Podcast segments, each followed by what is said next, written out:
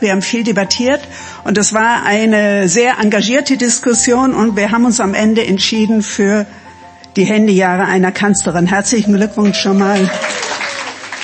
Der Medienpreis Parlament 2022. Am 12. Oktober wurde er auf der Fraktionsebene im Reichstagsgebäude verliehen. Bundestagspräsidentin Bärbel Baas eröffnete die Veranstaltung.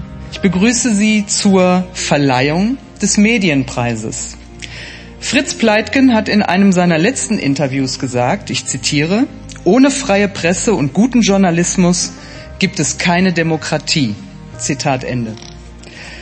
Auch die Nominierungen zum Medienpreis 2022 zeigen, wie freie Presse und guter Journalismus unsere Arbeit im Deutschen Bundestag kritisch hinterfragen.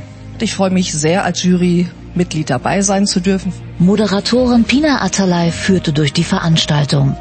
70 Einreichungen gab es für den Medienpreis. Drei von ihnen kamen in die engere Auswahl. Wir haben viel diskutiert, ich sag mal nicht gestritten. Es war jetzt also nicht wie so eine heftige Bundestagsdebatte. Wir waren eigentlich ganz zivilisiert, aber haben doch äh, wirklich nochmal rauf und runter überlegt und haben jetzt diese tollen Nominierten, die wir Ihnen jetzt mal vorstellen wollen. Der Beitrag von Boris Herrmann von der Süddeutschen Zeitung behandelt die sogenannten kleinen Anfragen im Parlament. Fraktionen oder Abgeordnete in Fraktionsstärke können durch diese schriftlich von der Bundesregierung Auskunft über bestimmte Sachverhalte verlangen. Im Beitrag von Boris Herrmann geht es um das Thema Homeoffice.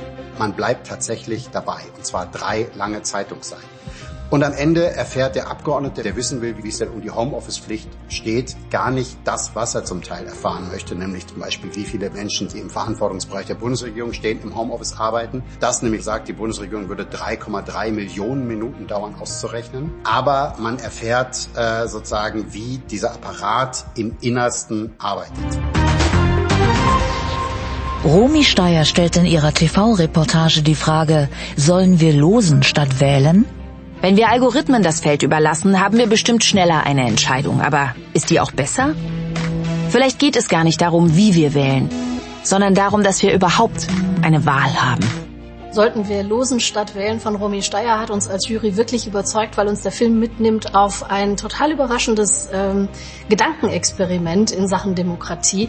Er geht konstruktiv an die Sache ran, beschreibt das Problem, dass wir immer mehr Menschen haben, die das Vertrauen in die Demokratie verlieren, die mit großem Misstrauen auf die Vertreterinnen und Vertreter von Demokratie schauen und sich nicht mehr beteiligt fühlen und ähm, arbeitet dann auf, wie kann man vielleicht daran etwas ändern, welche Möglichkeiten gibt es, was sind die Chancen und was sind die Schattenseiten.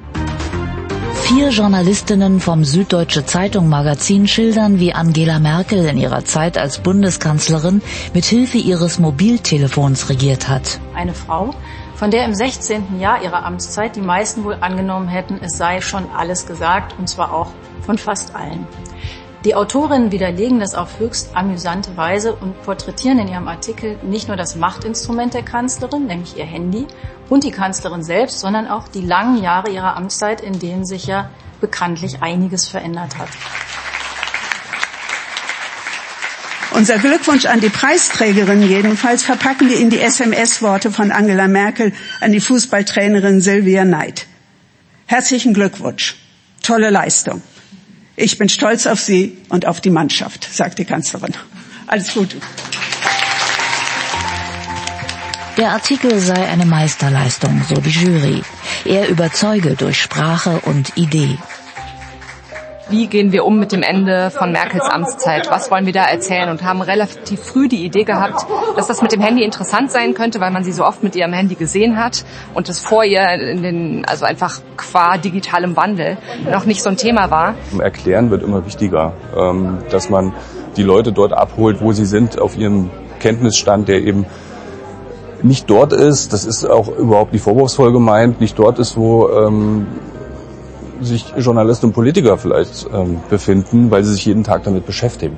Wir haben geguckt, erzählen uns die Beiträge etwas über das Parlament. Wie funktioniert das Parlament? Wie arbeiten die hier eigentlich? Und verstehe ich das auch als ganz normaler Mensch? Muss ich ein Vorwissen haben? Oder lerne ich durch diesen Beitrag nochmal, was die da oben eigentlich so treiben den ganzen Tag. Der Gewinnerbeitrag hat eben auch durch eine absolut pfiffige Idee überzeugt. Also ich freue mich wahnsinnig. Wir haben zu viert äh, mit einem Team, was eigentlich aus München, aus der SZ, aus dem SZ-Magazin geleitet wurde, so eine Geschichte über Angela Merkel zusammengeschrieben. Es war wie ein Puzzlespiel und ich hätte eigentlich nicht gedacht, dass wir den Preis gewinnen. Ich habe eigentlich auf meinen Kollegen getippt von der Süddeutschen, der auch nominiert war, aber umso mehr freuen wir uns jetzt, dass wir es gekriegt haben. Der Medienpreis des Deutschen Bundestages wird seit 1993 verliehen. Er ist mit 5000 Euro dotiert. Weitere Informationen finden Sie im Internet unter bundestag.de-medienpreis.